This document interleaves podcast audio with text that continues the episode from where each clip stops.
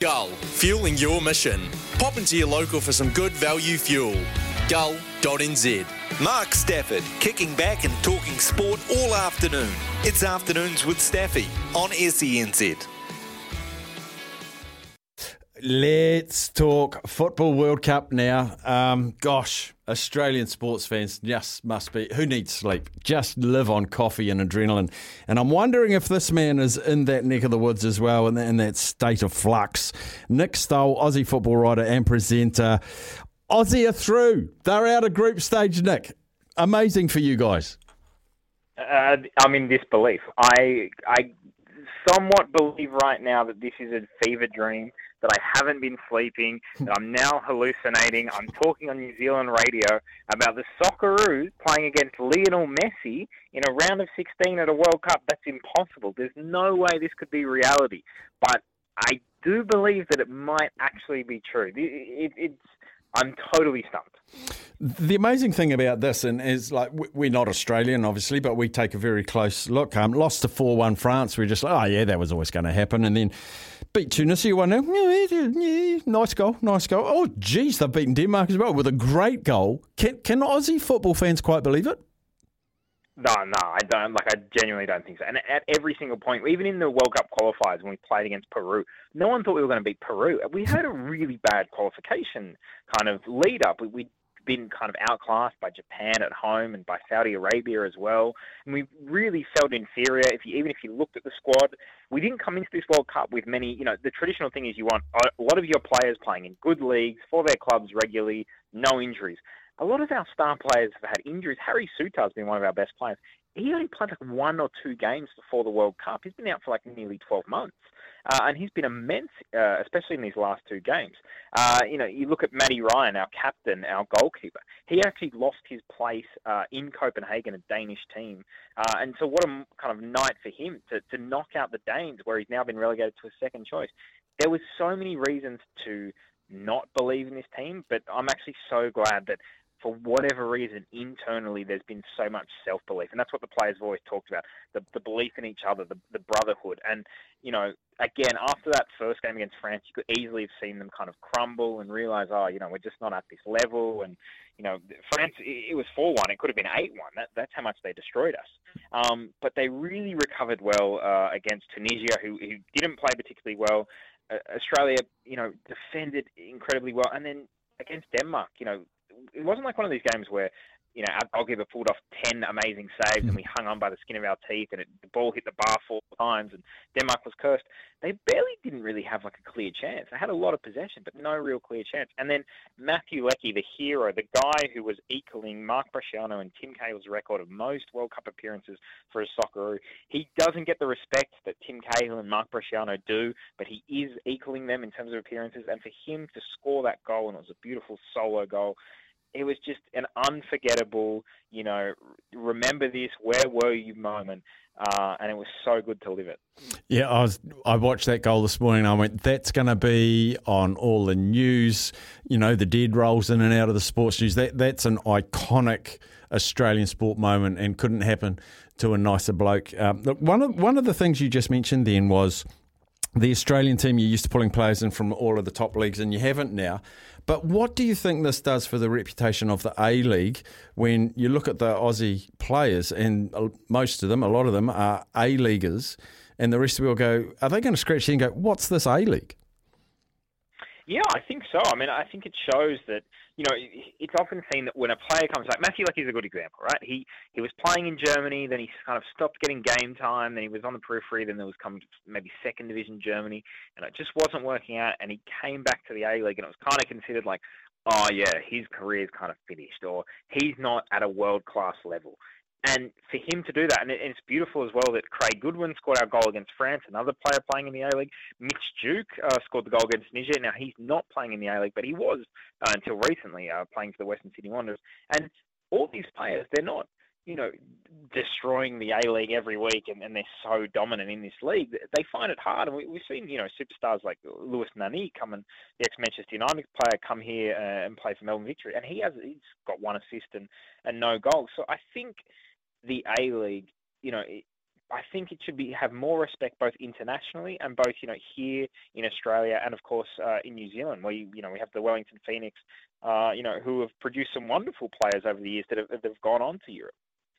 Can you tell us about the scenes? Like I've just seen snippets of the scenes of the the public in the middle of the night letting off flares and skyworks and um, lasers, and uh, it's just going to be mental for the Argentinian game, isn't it?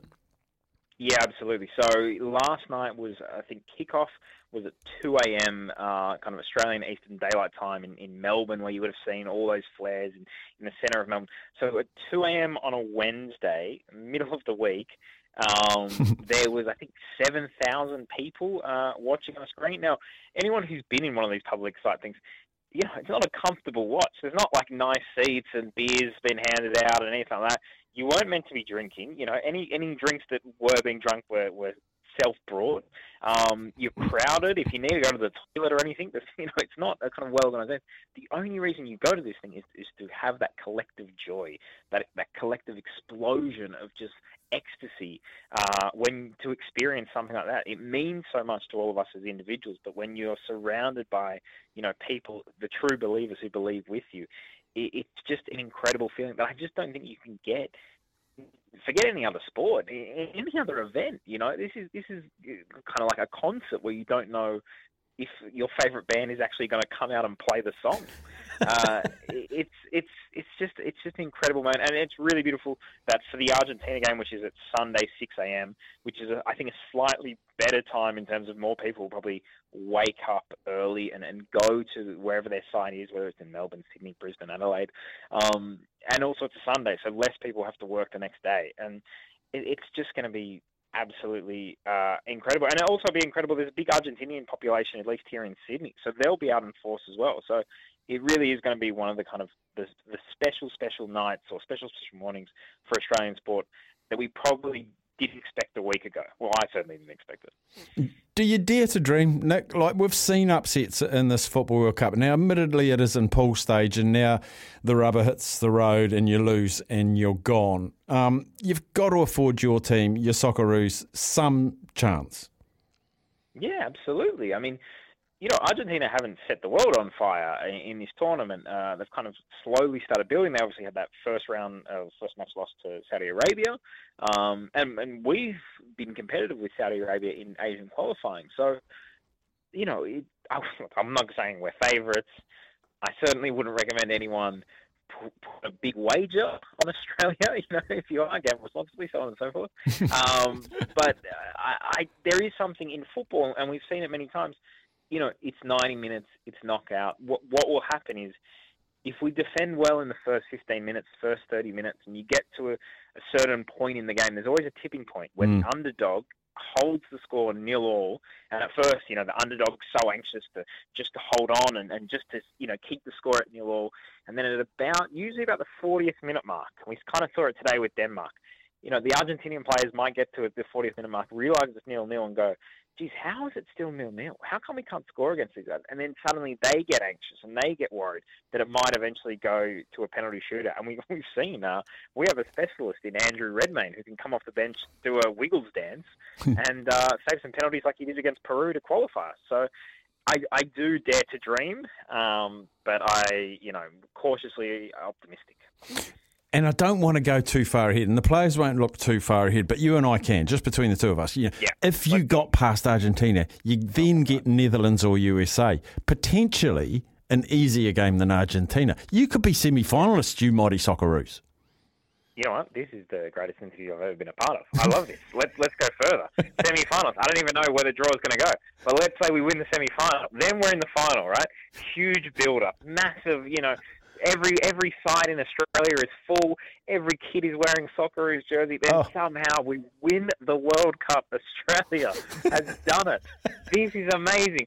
So then they fly back to, I guess, Sydney, and then they do the open top bus parade. But let's keep it going. Let's get that bus go all the way down to Melbourne. It's a long drive, but the fans across the country they can they can line the the main highway everyone can celebrate. This is uh, this is a beautiful, beautiful thing. It's only four games away. This wonderful bus parade that goes from Sydney to Melbourne to Adelaide. Um, petrol prices are expensive, so I don't know if they can afford it. Luckily, the prize money for winning a World Cup is good, so it should all work out. Um, but yeah, it is. This is what this is what the World Cup has done to us. It has allowed us to dream our most wild dream. Bugger it, Nick. Let's let's do the Nullarbor in an open top bus. Let, let, do the whole hog. Hey mate, do you do you think if they beat Argentina Sunday morning, a new Australian record for sick days on Monday? Oh, I mean, well, no. I mean, Albanese, the pre- the prime minister, has to declare a day of celebration, a public holiday, possibly two.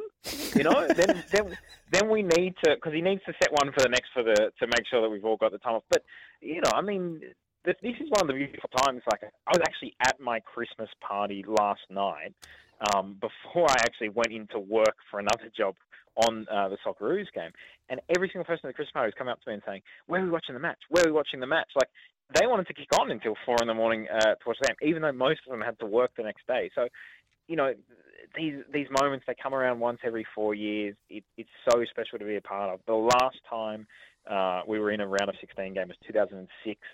You know, I was 14 years old.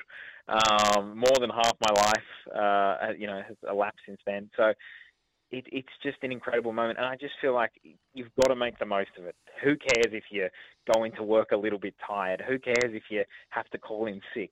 Enjoy this. You know, mm. who cares if you have to drive to the Nullarbor to see the World Cup lifted? you know, it's worth it. This this will only happen once. Yeah. Now, now, listeners know I've drawn Argentina in the office sweepstake, but hand on heart, I'll be cheering for the Socceroos come Sunday morning. Um, I, I would just love our Oceania partners to hit that quarter, then draw either Netherlands and USA, get that, hit the semi, sky's the limit, Nullarbor, here we come. Oh, I love it. I love, I love. This has been a great interview. I hope the Socceroos listen to it and they, they dream this possibility, and everyone heads to the Nullarbor. I'm sending it to them. I'm going to clip it up and send it to them. Hey, Nick, love the chat, Nick. Uh, enjoy the next few days. I know you will. Thank you so much. Have a great day. There he is, Nick Stoll. What a great chat. Um, very jealous that we haven't got the All Whites over there, but I'm I'm jumping in behind the Socceroos. Why not? It's just a fantastic, fantastic story, and seeing the the pictures coming out, I, I can put I can put trans Trans Tasman rivalry to the side and jump on the Socceroos bandwagon. Um, after all, this is the most of these guys are in the A League, the team that we have our, own guys in there as well. Um, what a story! If they could, if they could find a way past Argentina, and then they dare to dream to beat the Netherlands or the USA, whoever make beatable, probably more beatable than the Argentinians. The belief they'd get out of being the Argentinians, then Netherlands, USA, and then semis. Oh, what a story. Take a breath. That was fantastic. New sport and weather. We'll be back after that.